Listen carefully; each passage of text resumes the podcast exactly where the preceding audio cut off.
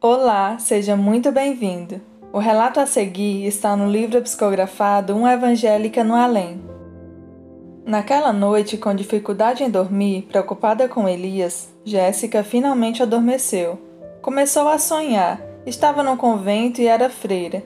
Naquele momento, dirigia-se para o gabinete da Madre Superior, que com olhos severos a cumprimentou. Santíssima noite, Irmã Graça. Santíssima noite, Madre Rita. Mandou chamar-me? A madre levantou-se da cadeira, abriu uma das gavetas da enorme escrivaninha lavrada e pegou alguns papéis. Com a face ainda mais severa, mostrou-lhe os papéis com ódio. Posso saber o que é isso? Ela empalideceu de medo. Eram os papéis dela. Nele ela escrevia ideias que tinha a respeito de Deus e da igreja, mas só os mostrava à irmã Mônica. Por que ela a havia delatado? A Madre Superiora continuou. Não é preciso responder. Eu mesma respondo. Isso aqui são escritos seus, heresias em forma de palavras que você, sobre a influência do demônio, põe no papel. Madre, tenha piedade, é apenas minha forma de pensar. Conseguiu balbuciar. Cale-se. Aqui você afirma que o culto aos santos é um pecado, que o culto às imagens santas é contrário à lei do Senhor. Aqui você afirma que só devemos confessar nossos pecados a Deus. E o pior, que nós, os chefes da igreja, não temos nem autoridade para perdoar pecados. Mas o pior está na última página. Você diz claramente que o Papa é uma pessoa comum, que não é o representante de Deus na Terra. Acaso ficou louca? Naquele momento, uma força muito grande tomou conta da alma de Irmã Graça, que disse sem rodeios: é no que acredito, madre. Eu sei que essas coisas são verdadeiras e mostrava somente a irmã Mônica. Por que ela os entregou? Não foi ela quem me entregou, eu a surpreendi lendo. Você a me dizer quem era a autora desses textos pecaminosos. O que faço com você, sua endemoniada? Vou entregá-la ao bispo, que lhe mandará encerrar para sempre na cela de isolamento das carmelitas. Pode ir embora. Madre, me ouça. Me perdoe. Cale-se, filha de Beuzebu. Tranque-se na sua cela e estarei com as chaves para que não saia e nem entre em contato com mais ninguém.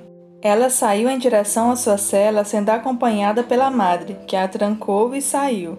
Em sua solidão, Irmã Graça pensava chorando: Por que serei punida só por falar a verdade?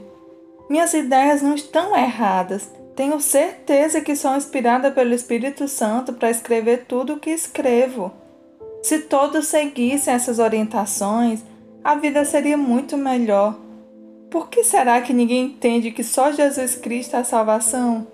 Irmã Graça chorou muito a noite inteira. Passados dois dias, alimentada apenas a pão e água, o bispo veio buscá-la.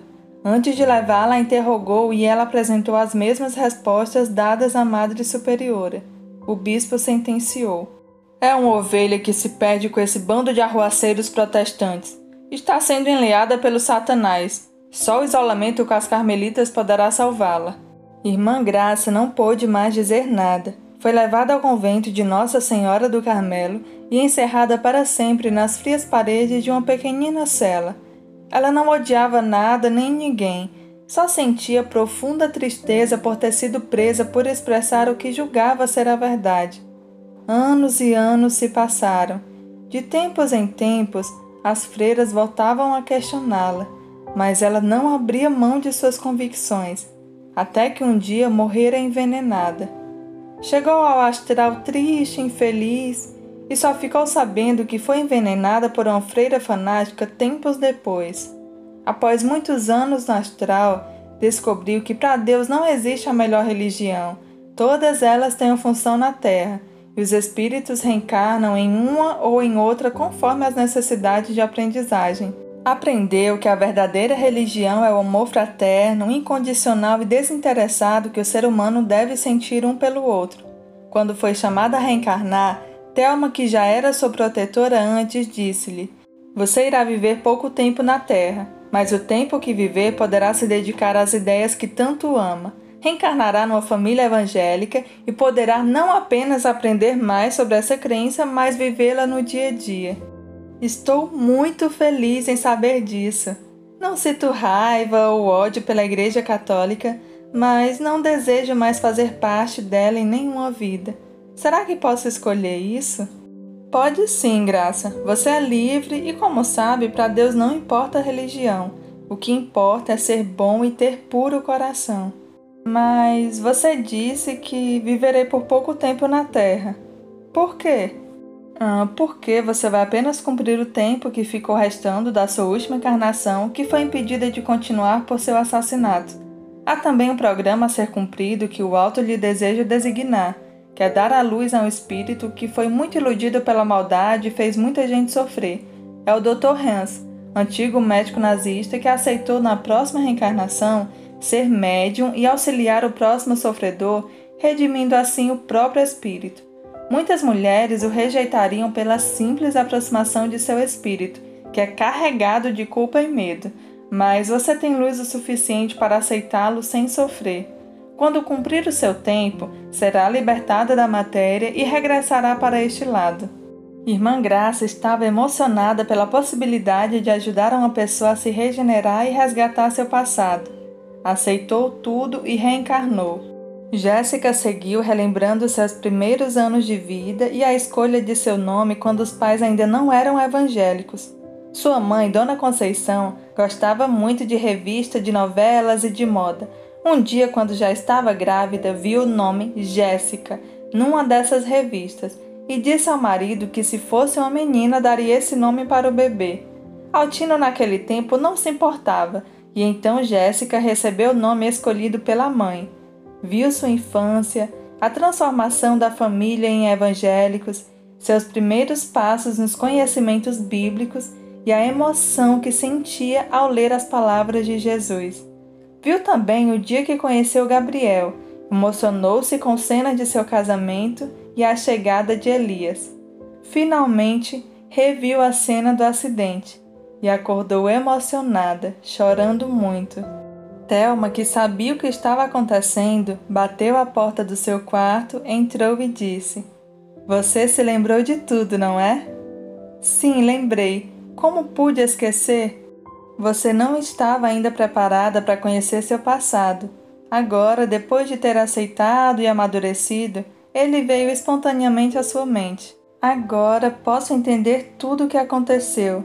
A vida é realmente justa e sábia. Thelma exibiu um brilho nos olhos, fez silêncio durante alguns minutos e depois disse: Tenho uma surpresa para você. Há uma pessoa aí fora que só estava esperando você se relembrar do passado para vê-la. Quem é? O coração de Jéssica sobressaltou-se. Pela porta aberta, uma linda senhora surgiu e Jéssica, ao vê-la, levantou-se da cama em um salto e emocionada correu para ela, abraçando e chorando de emoção. Vovó Esté, que bom te ver de novo. Esté também chorava de emoção. A emoção é grande para mim também, minha querida. Afinal, quando desencarnei, você estava mocinha e nós vivíamos grudadas. Eu te amava tanto, vovó. Sofri muito com sua morte, achando que só no dia do juízo final é que reencontraria a senhora. O juízo final é nossa consciência, é o que julgamos e pensamos sobre nós mesmos. Aqui estou como prova disso. Foi a senhora quem pediu para me acordar. Como fui me enganar tanto? Você precisava dessa experiência. O subconsciente transforma em verdade tudo aquilo em que acreditamos, mas não era justo uma criatura tão bondosa e doce como você ficar dormindo e reencarnar sem poder escolher as próprias experiências. Por isso supliquei a Jesus e fui atendida. Está vendo como foi bom acordar? Foi a melhor coisa que poderia ter me acontecido. Muito obrigada, que Deus a abençoe. As duas apertaram mais o abraço e Jéssica disse preocupada: Não consigo esquecer Elias. Ele está sofrendo muito porque não aprendeu a se perdoar. Eu, como mãe, não posso ficar feliz vendo nesse estado. A senhora pode pedir a Jesus que o liberte? Jesus já o libertou, por isso vim logo hoje para vê-la e contar. O tempo de provação de Elias terminou. Finalmente ele aprendeu que somente pelo caminho do amor evoluímos de verdade. A partir de agora estará livre para fazer o que quiser. Jéssica ajoelhou-se de braços abertos e exclamou: Obrigada, grande Deus dos exércitos, Deus de Abraão, Isaque e Jacó. Obrigada, Jesus, nosso Senhor.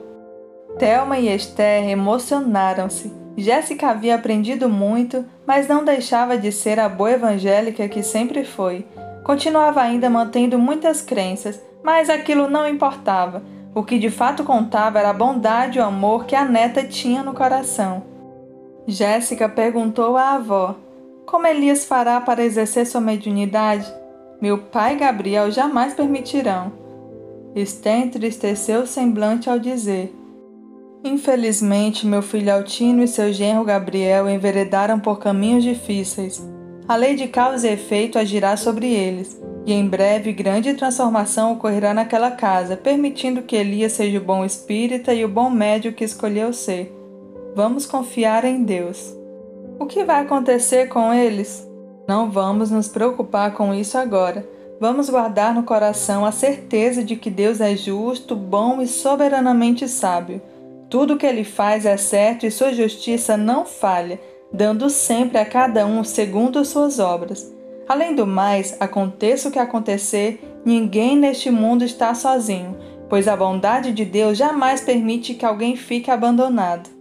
Uma doce sensação de paz tomou conta de Jéssica que disse: Senti vontade de orar.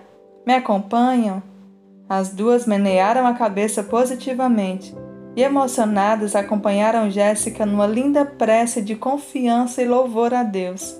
Esté se despediu e seu delicado perfume ficou no ar, espalhando doce sensação de paz no ambiente. A continuação do relato será publicada no próximo vídeo, lembrando que sempre recomendamos a leitura completa do livro e sempre deixamos recomendações de leitura na descrição do vídeo. Muito obrigada, Deus abençoe a todos!